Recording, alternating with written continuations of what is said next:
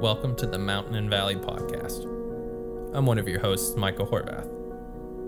A few years ago, my friend Kip Wilkinson and I had an idea for a project wherein we would record the stories of people we knew in order to share them with the world.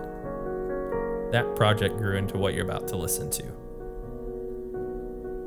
This podcast exists to share the stories of everyday people, to discuss the difficult moments in life that we call valleys the amazing, triumphant times that cause us to feel like we're on top of a mountain, and the winding journey in between.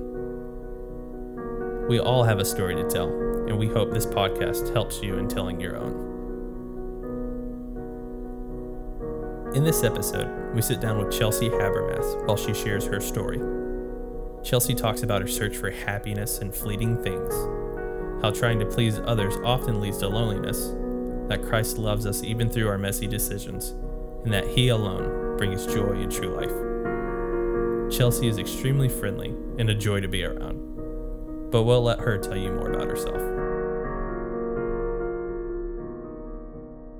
So, I grew up in a Christian home, and um, pretty much my whole life or the first 18 years of my life was in church every Sunday, Wednesday. And both of my parents were amazing examples of godly men and women of the Lord. And I had three amazing older sisters who also were great examples for me. I call them my three other moms because they also were moms for me in college. So, um, so in short, I was just blessed with a really great family and um, Christian home growing up and they were there for me in my childhood and there throughout my testimony. So when I was 12 years old, I got baptized, and at that point, I fully knew the Lord. I knew the gospel. I had been somebody shared the gospel with me. I was fully aware of the Bible. I could memorize and recite verses, which I thought was what you were supposed to do. Uh, so I got baptized when I was 12.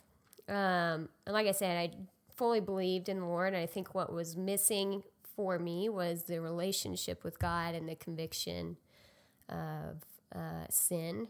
And so, what I like to call myself when I was growing up was moralism in Christian clothes, basically.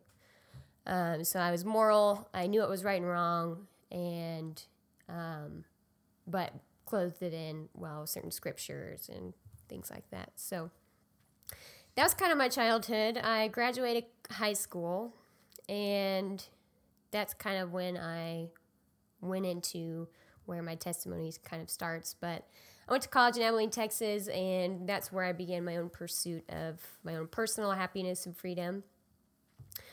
And to me, and I don't know if you guys would agree with this, but a college campus is kind of an interesting place. Um, students have little to no responsibility. They question everything they believe in, and they live within 100 feet of all their best friends. Um, and so I think most, not all colleges, uh, are breeding grounds for poor decisions, uh, emotional brokenness, and just sharp pain. And that's where I found myself uh, through college was just amongst that brokenness, pain, and poor decisions.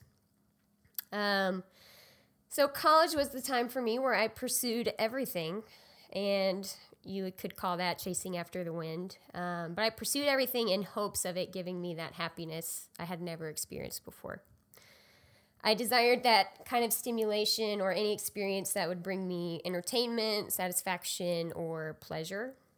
And for a long time, uh, probably at least for four or five years, I was dependent on other relationships, alcohol, uh, cigarettes, drugs, um, anything that I thought would bring me happiness. And I also idolized people around me and ignored and buried my own emotions. So, because of my lifestyle, and you can kind of guess, I mean, four, that was four years, four to five years of my life, but because of that lifestyle I'd chosen for myself, um, I lost my college degree. Uh, so, I studied elementary education for my entire college career in my last two weeks of college, they actually told me I couldn't graduate. It's literally two weeks away from graduation, and they said, Listen, you're failing student teaching, you can't graduate. I was like, Okay, well, graduation is in two weeks, so I'm not sure what you want me to do. But by the grace of God and my amazing parents calling the school every single day, um, I graduated with some random interdisciplinary degree um, that basically discredits everything I studied. And then I didn't get my teaching license. Um, so I was stripped of that. And then because of that lifestyle too, I hurt my family. I hurt a lot of relationships, relationships that were really dear to me at the time. Um, and so I just lived a life chasing after the wind, grasping for the air. Uh, I would say extremely exhausted from striving and chasing for what I thought would make me happy. And you know, most of the time when we're in those moments, I was going too fast to notice how lost I was. So if you ever find yourself in those scenarios, it's like you're in a tunnel. Um, it was really only those few minutes before I would fall asleep at night that my soul would be quiet enough to tell me that what I wasn't doing wasn't working. Um, but then I would fall asleep and wake up the next day and be like, all right, let's go out. We're going to have a good time today. Um, Jesus was always with me in the back of my mind since I did have that background growing up. I knew the gospel, I knew Jesus, I knew who he was. I knew he was there, um, and I knew what I was doing was wrong, uh, but I chose to ignore the gospel that I once knew. I chose to abandon my faith, and the hard truth was that I was absolutely lost uh, and broken throughout college. Uh, but the big but is I was not abandoned. God was in hot pursuit of me. I like to say hot pursuit because he really was. Um, the entire time, uh, looking in hindsight. Um, after college, I moved to Houston to live by myself, which is a great idea when you're depressed. Um, so, uh, uh and I had heard about, once I moved to Houston, I heard about this thing called the World Race uh, right after college, which, of course, with my adventurous spirit, I was like, yeah, I'm all into that. That would be super fun.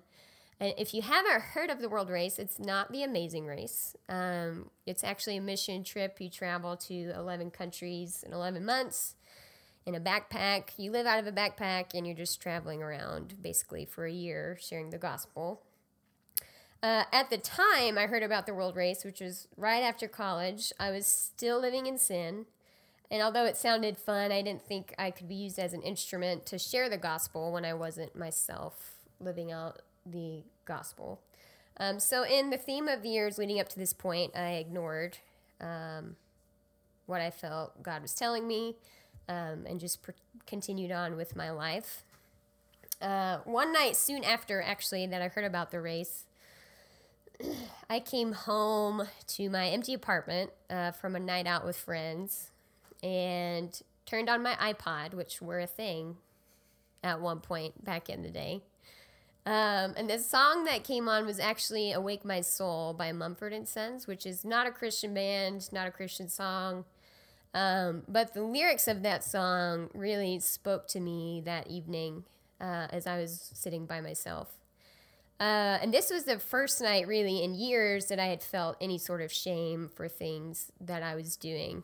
Um, so I sat there, um, high and drunk, to be frank. Um, and all I could think in that moment was, what if God came back in this moment and I was sitting here high and drunk and he's here to take me home and I can't because I'm sitting here not conscious or aware of what's happening. And then a couple hours went by and I continued to think on this. I was like, why am I not living every day as if he's coming back? And why am I not living a life free of this shame and guilt? And why am I continuing to choose this path that leads me down depression and loneliness um, and addictions? so I literally stayed awake that entire night just thinking on my life in the last five years that I just spent running away from the Lord. Uh, so I look back on all the times God used my family to attempt to bring me back. So hindsight's always 2020. You can look back. I can look back now and see the moments God was trying to get my attention and I would just turn around and keep doing what I was doing. Um, but I mean, I, I saw moments where my family tried to reach out to me. I look back at all the different opportunities I had uh, to stop running away from him and run to him. So that was a big night for me. And the very next night, actually, um, completely aware of in my right mind, I laid in the grass in my backyard, just kind of staring out uh, at the sky um, laying there in tears. And just as I was looking up at the sky, just feeling the full weight of my shame and guilt uh, of the last five years and everything I'd done. Um, and I could just feel the gospel that I once cherished and cherished and knew come flooding uh, back uh, into my life. So it's kind of in that moment I broke down into tears, just repenting of all my sin and everything I'd done, uh, and just asking uh, God to come back into my heart, which you don't have to ask because He does that anyways. Uh, but in that moment, I felt the chains chains fall off that I've been carrying for five years of addictions, anything else uh, that I was doing. I just finally felt um, the weight of everything I was carrying uh, relieved, which began the journey of the Lord just taking me back on a road to recovery and pursuing the, mm, His design for my life, which continues today. Um, so that's kind of the moment where I realized my shame and guilt and repented. Um, long story short, after that, I did go on the world race that I had heard about. Um, God kept bringing it up after I had that moment. Um, so I went on the world race. I went still a little unsteady in my faith and my relationship with Jesus. Um, I trusted what he was saying and I went. Um, and that was the year I was saved. I rededicated my life to Christ in baptism. And most importantly, I had the opportunity to share the gospel that saved me among 11 other countries. Um, so that's kind of the big part uh, of my testimony. I realized that one big thing I realize is grace isn't there for the future me, but for the real me. It's really there for the me that that struggled, the me who was messy, who had addictions, uh, the me who didn't have all the answers, and the me who was insecure. He loved me. He loved me so much in my absolute mess, and he was not waiting until I cleaned myself up. He dove into my mess and pulled me out, and that truth completely changed my life, and I'm convinced that it can change yours and anybody else uh, listening to this. He pursued me, and after a million times of rejecting and ignoring him, I finally surrendered. I surrendered to him, realizing that I cannot save myself uh, and that I cannot find happiness without him uh, here on earth. Um, so that's how I was saved. But my story doesn't, obviously, it doesn't stop there. I still struggle daily. Um, I've faced and am still facing things like infertility, cancer scares, multiple temptations since giving back my life to Christ. I'm telling you, the trials don't end uh, on earth, but how you face them can change, and how I face them uh, has changed. And so I'm thankful for my walk and beyond thankful for everything I've experienced and looking forward to any other storms or blessings that may come my way.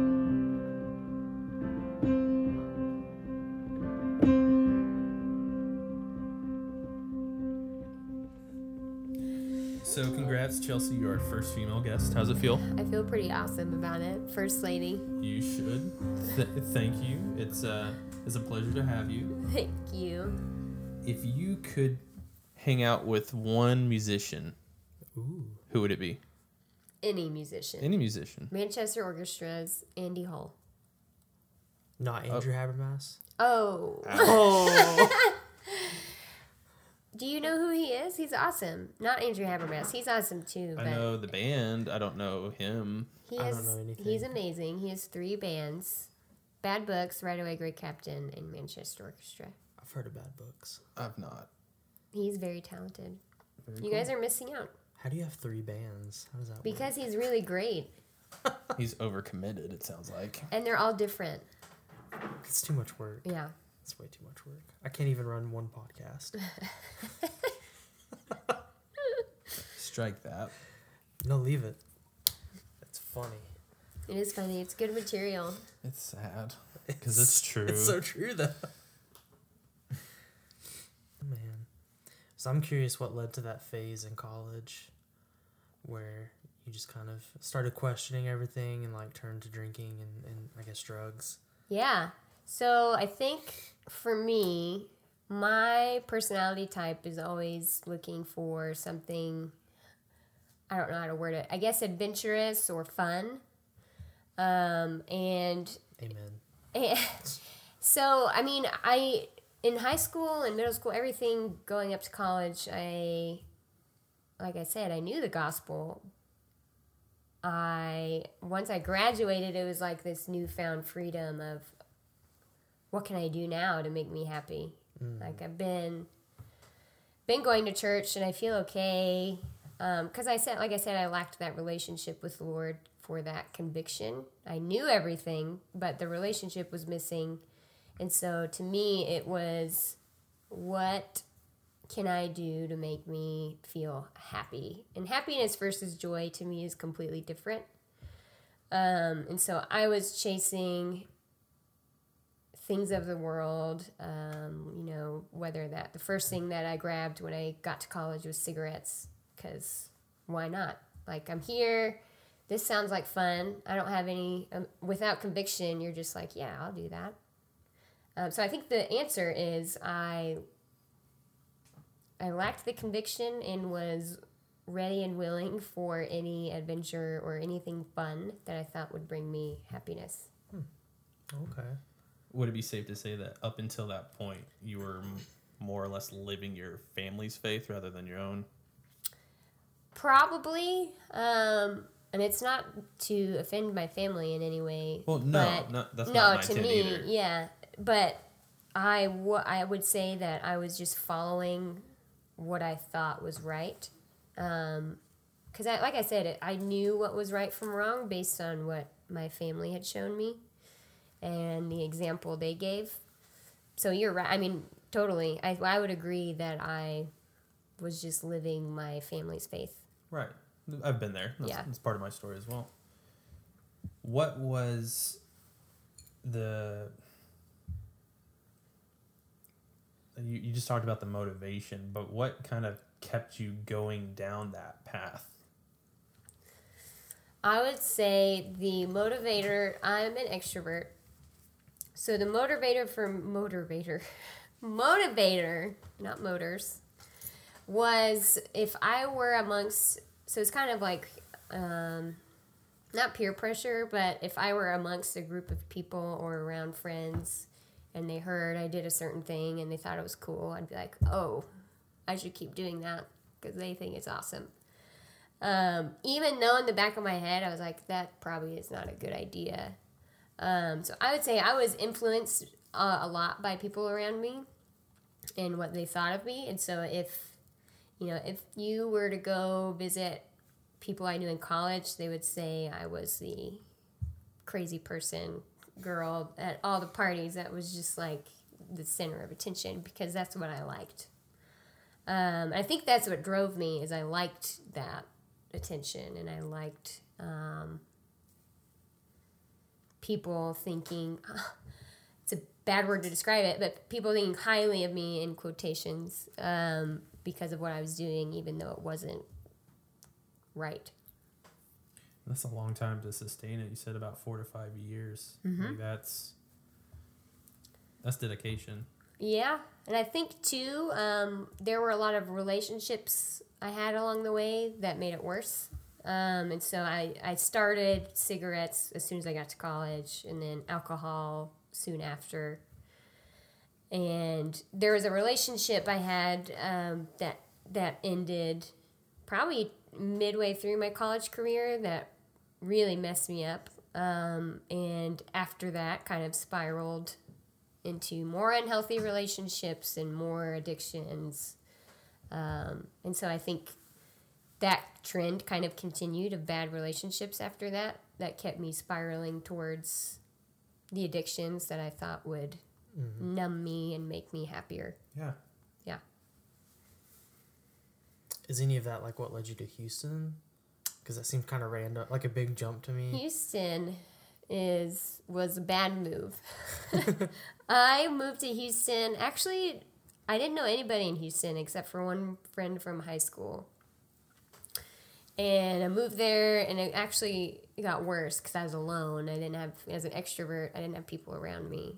And so after college, I went there, and I was more depressed because I was alone and didn't have a good community, anybody around me to um, pick me back up, I guess. So that's kind of where it, that I would say that's where my rock bottom was. It was in Houston, where I was still in a relationship with a guy back in San Antonio, um, but chose to live there.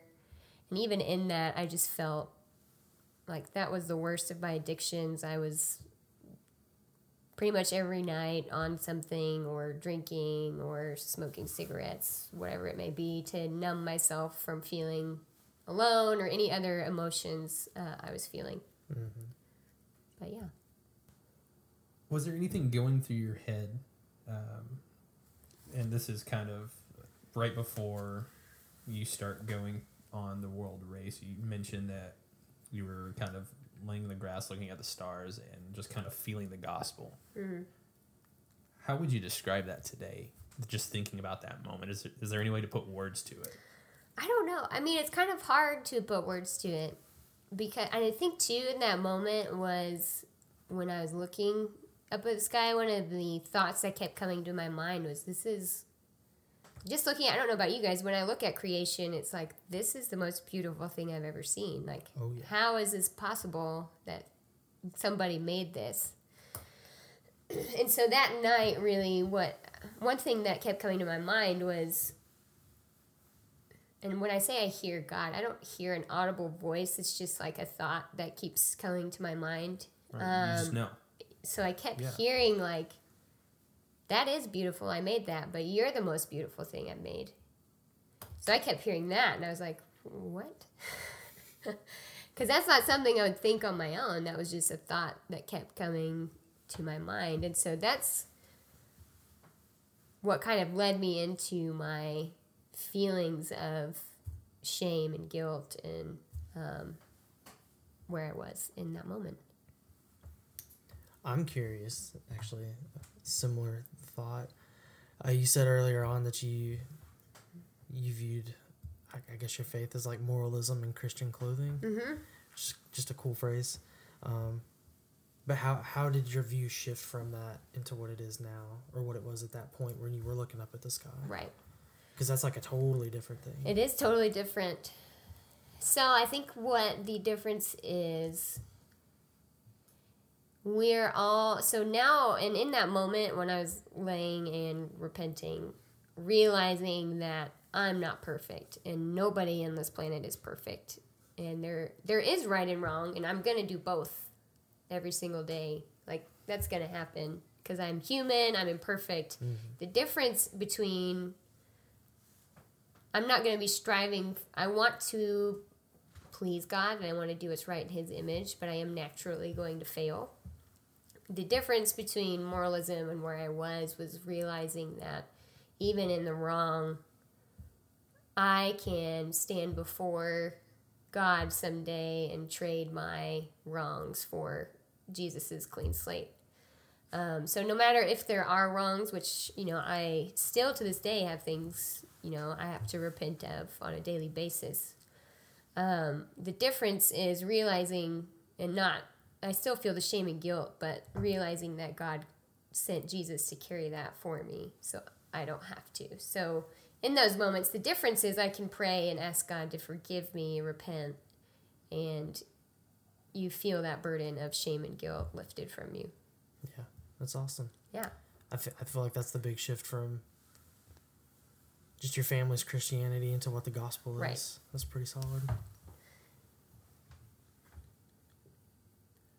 So you talked about different trials post rededication. Yes. Just is there anything that's kind of a daily struggle, uh, without going too deep or or specific? Just I guess the best way to ask it is, how do you overcome or deal with the day to day life? Um. So day to day life. What a what a fun joy that is. Um, I think so. Some of the things I mentioned, and I'm going to be specific, even though you said not to. Well, that, that's up to you. But I mean, day to day struggles. Some of the big struggles. I mean, we've been trying to get pregnant for five years, so that's a, a pretty common struggle for us. And I've, I've had cancer scares, multiple of them, uh, a few years. So I think for me, the big thing in daily struggles is realizing that you can I will pray and ask God for something and he'll answer it in a way that I don't necessarily want. So, for example, before a trial, like before we were infertile and I had cancer scares, I would pray, Lord, give me a strengthened faith because I want to have that faith in you. And you think, oh, God's going to give me this really great story that, you know, it's going to be all roses and happy and I'm going to have this magical faith. That's how it works. Um, but so I, after that prayer, soon after, yeah, that is how it works, right? after that prayer, God, I mean, He answers it in a way you would never expect, but He does answer your prayers. Um, and so after asking for strength and faith is when we started going through things like infertility and cancer scares or challenges in our marriage or career change, whatever it may be. And so the, the, the way I get through it on a daily basis uh, is just praying, you know, Lord, whatever happens, may it be for your glory, my joy. And, you know, even if I'm not cancer free, may you be glorified in it. Or even if we can't have a child, may you use our testimony to speak to other people. Um, so it's really just on a daily basis realizing that what I need, he knows, and he'll answer it to the best of what he knows, which is a lot better than what I want. Yeah. Might always look different than you expect too. Exactly. A lot different. Well, my, I'm I'm curious. What led you joining the world race, uh, especially because you're in such a, a an unsure place in your faith. It sounded like, but then you just decided I'm just gonna go do this thing. yeah. Yes. Well, so like I mentioned, I so that he brought the Lord spoke that into my life before I repented and then after. So the point he brought it to my attention multiple times after I had repented, decided to give him my life. Um, when he spoke to me after that point, I had thought, well, what, what do I have to lose by going on a mission trip? Like, surely the Lord will do. I know He'll do something because He's telling me, or I feel like He's telling me to go uh, on this mission trip. So I went, even though um, I mean I had just literally month, maybe a month before rededicated or given my life back to Christ. Um, so I was unsteady in my faith and I was nervous to go on the world race. And ironically, our first month of mish- missions, I met Andrew. And our first month was bar ministry. Oh yeah. So I got. You in- knew what you were doing. Oh, yeah, we got there and I was like, how weird. like, I was just here, I feel like, two months ago, and now the Lord's put me in this situation on the opposite side. Um, and so the first month, actually, I immediately knew I'm here. Like, I know you're, you've put me here for a reason because clearly this first month is my life, was my life before you. So, Yeah. but yeah. Did that answer your question? I think so. Okay. How was the world race? It was. The world race was, I would say, to on a personal level, I learned.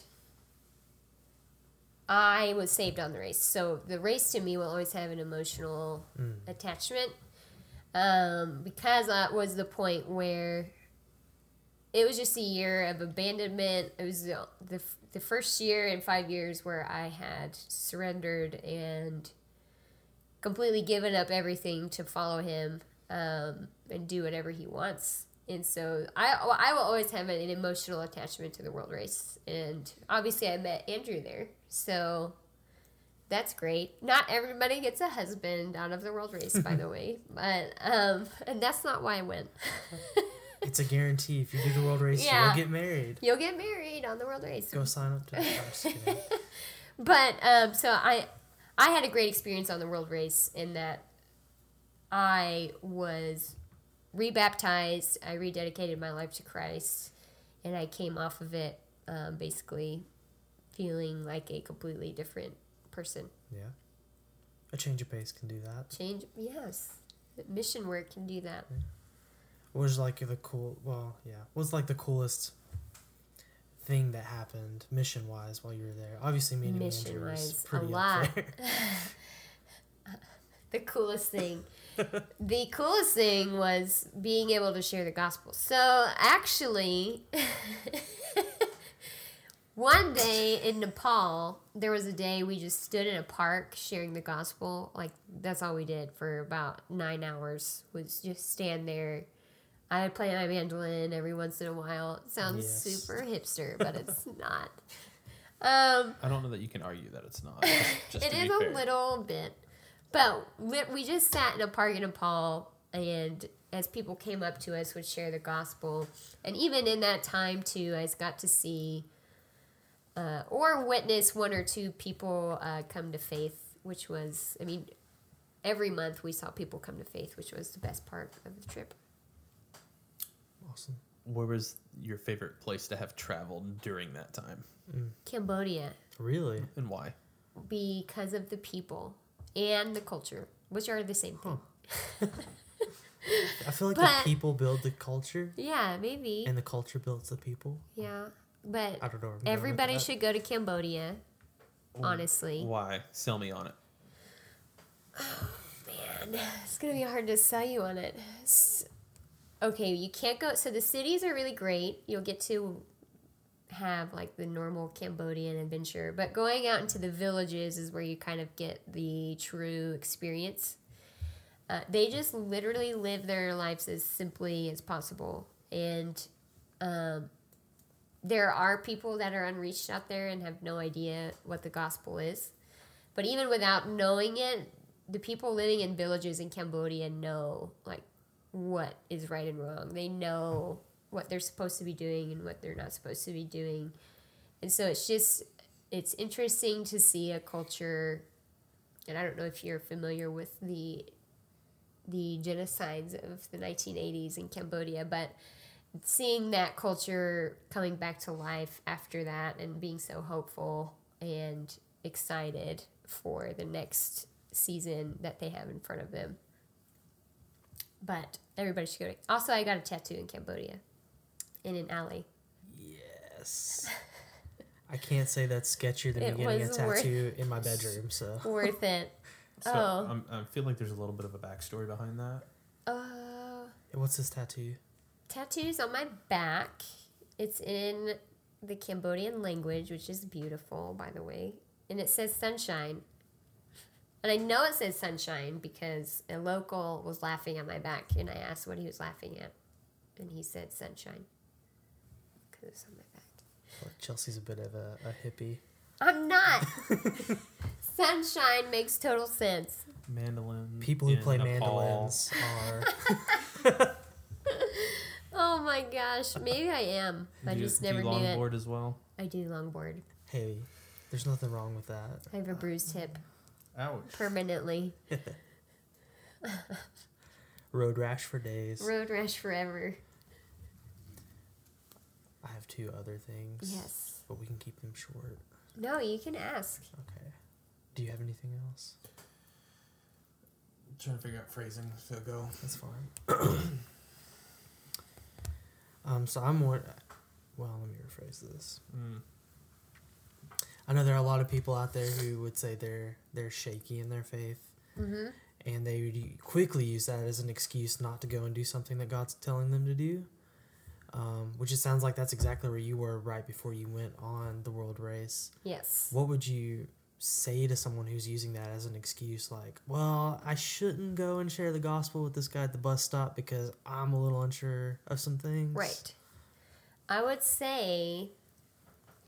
So I would say first and foremost, I still get nervous sharing the gospel with people. Like I, I will admit and say that there have been times I feel when I see someone that God's telling me to share the gospel and I don't.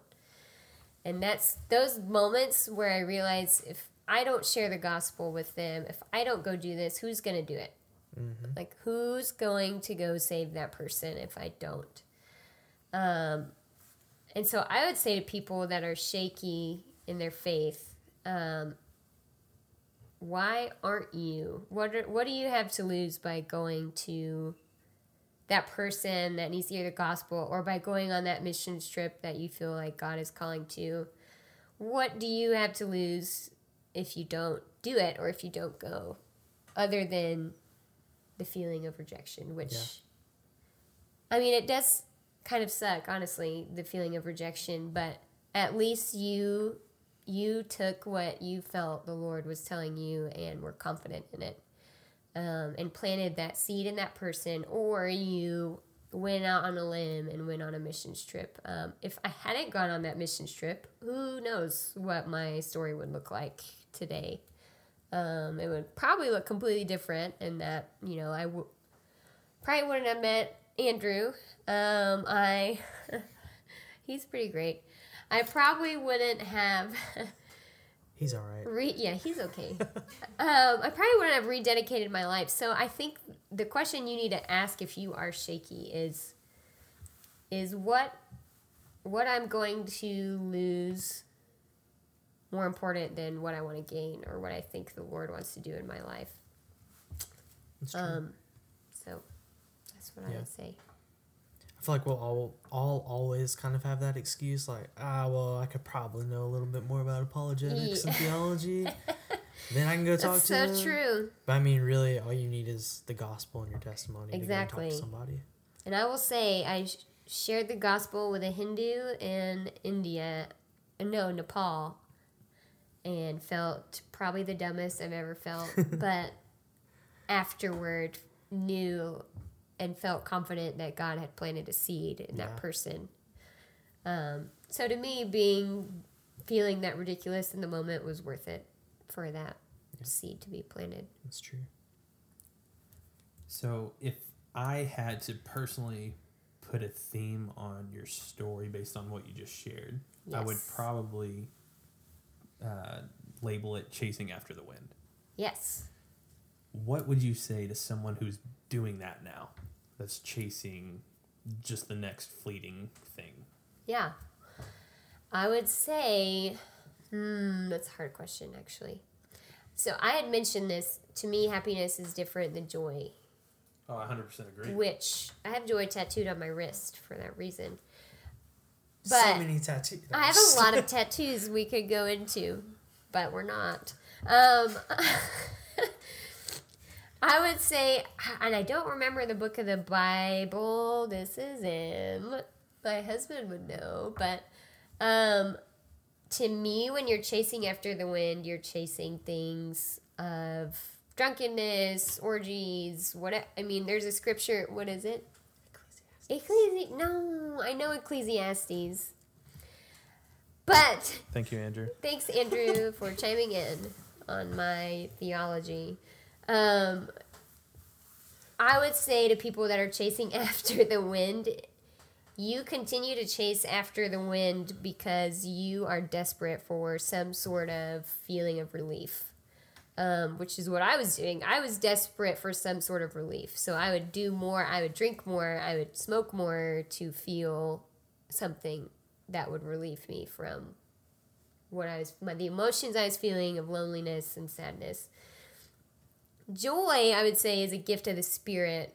Um, and so, whatever scripture I'm thinking of, I'll have to find it. Um, but it's the fruits of the Spirit are love, joy, peace, patience, kindness, goodness, faithfulness. Um, and so, when you are gifted with joy, it is completely different than happiness, as in you are.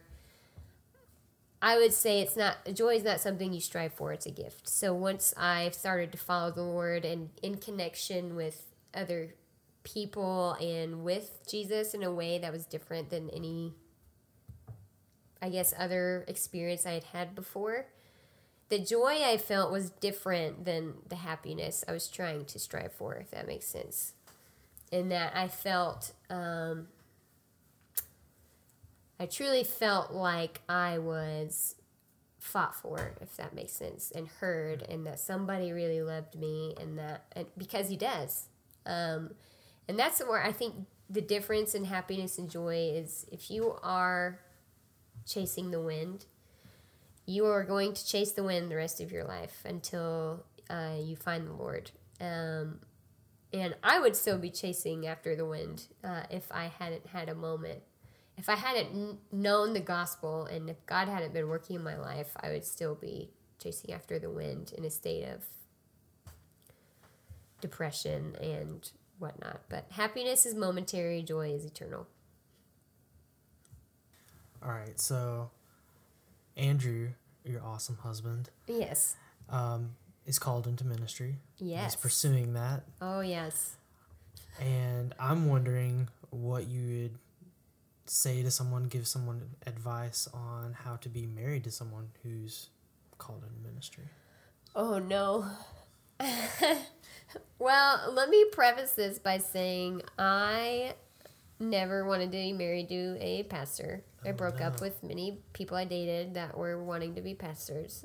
Um, didn't break up with Andrew. He's still here. um, but actually, when he told me he wanted to go into ministry, it was a long uh, uh, conversation, I guess, and thought process of how that would look for me. So, anybody that wants to get into ministry or marry somebody in ministry, it's really just it, you make it seem like it's a lot harder than it is. Like ministry is in everyday life. Um, so whether that's in your job or you know, at school, whatever it may be, you're in ministry every single day. These awesome individuals just make it their career to share the gospel. Um, and so that's kind of for me where I turned was, well, I mean, we're all called to be in ministry and share the gospel. And why am I so upset that my husband wants to do that as a profession? Um, and what an awesome gift that is to be able to share the gospel with people as a job. I wish that was my job. Um, and so to people in that instance, I would just say that you're lucky to be able to be in that situation as, you know, and I too, I also think the reason I didn't like it was people put you on a pedestal. Yeah. And I don't want to be on a pedestal because if you know me, I don't like being on a pedestal and I don't feel like I can't I am a great example in that aspect. So when I think about being a pastor's wife, I'm like, oh boy. I kind of break all the molds of a normal pastor's wife. Um, so I, I mean, I think that's part of it too. Is you're worried about being on a pedestal, but so what? Like you can be, the Lord's put you there for a reason and purpose, and you know if, if there's people He wants you to speak to, you'll speak to them. Awesome. I personally think there are a lot of pastor wife molds that need to be broken, though. Yeah. Yes, Yeah. I will break all of them. Just Christ was all things to all people. right. And I think a lot of current pastor wives that I know, at least, they're very sweet women. They love the Lord, but they're all very similar. And Yeah. so having someone break that mold that stands out and is relatable to another crowd, I think, I think is missing. Yeah, I I think so, and I hope, and I you know everybody's testimony speaks to somebody, and so there will be, I'm sure there will be many men and women influenced by us in ministry. We just don't know what that looks like yet, and some people might be offended, which that's fine if you are. Um, I mean, but we're always willing and able to discuss things from the standpoint of the gospel. And if you're offended, we need to figure out why and if it's legitimate and if it's affecting that person specifically. But yes, definite molds are breaking with all my tattoos and Does Andrew not? have any tattoos? he does. That's we right. Had, we got a do. tattoo on our first date in Nepal that I asked him on. That's a hardcore first date. Yeah, I asked him on that because he serious wouldn't. right away. You gonna go get tattoos? Yeah. I was like, "Hey, you like me? I like you. Let's go get some breakfast." And Does then we got tattoos. Does this say sunshine too? It says Mighty Warrior. Oh, His is better. I didn't feel like a warrior, so I got sunshine. same, same, but different. Is there a verse that you hold Oh, yeah. close to your heart? Yes. What is it? Um, Aw. for First Thessalonians 5, 16 through 18. It's actually been my favorite verse since high school. So even when I was in high school and all through college, I remembered this verse, and it's actually why I have joy tattooed on my wrist. But you notice in this in this scripture, it doesn't say God's will for you is to be joyful sometimes and to pray occasionally and give thanks in some circumstances. Um, it asks that you be joyful always, and that doesn't mean you slap a smile on your face and pretend everything is okay. That means you're confident and okay in the trials before you because you know you have Christ as your um, saving grace. And so even when I'm in trials, I can be joyful because I know God is there with me through everything. Be joyful always, pray continually. You don't pray sometimes, which I'm not the best at praying. Um, and so there are a lot of times I have a hard time with praying continually, which is why this is also one of my favorite verses. Um, so you pray continually, and that's because in prayer you find the ability to confess your sins, you find the peace of Jesus Christ, and you find mercy and grace. Um, so prayer is important, and you give thanks in all circumstances, not some. So when you're usually when you're going through a trial, you're not super stoked. You're not like, "Yes, thanks, Lord, this is awesome. I'm so happy." Well, no, that's not a normal uh, reaction to circumstances. So giving thanks in all circumstances to me is, for example, um, you know, you find out you might have cancer. Well, that really is not great news, and it's hard to give thanks in that circumstance. But you can look at a million different instances in your life where you can be grateful. Like, God, I'm grateful I at least have the insurance to pay for this. I'm grateful I have a supportive family. I'm grateful that I have a home to keep me safe in. Like, the, the list goes on and on for things you can give thanks for, but we as a imperfect human um, get lost in uh, trials and tribulations, and that kind of becomes our focus. Um, so, anyways, that's my favorite verse for many different reasons, and why I have joy tattooed on my wrist, and it looks awesome. Do you have the joy, joy, joy down, Down in my heart, yes. Down in my heart.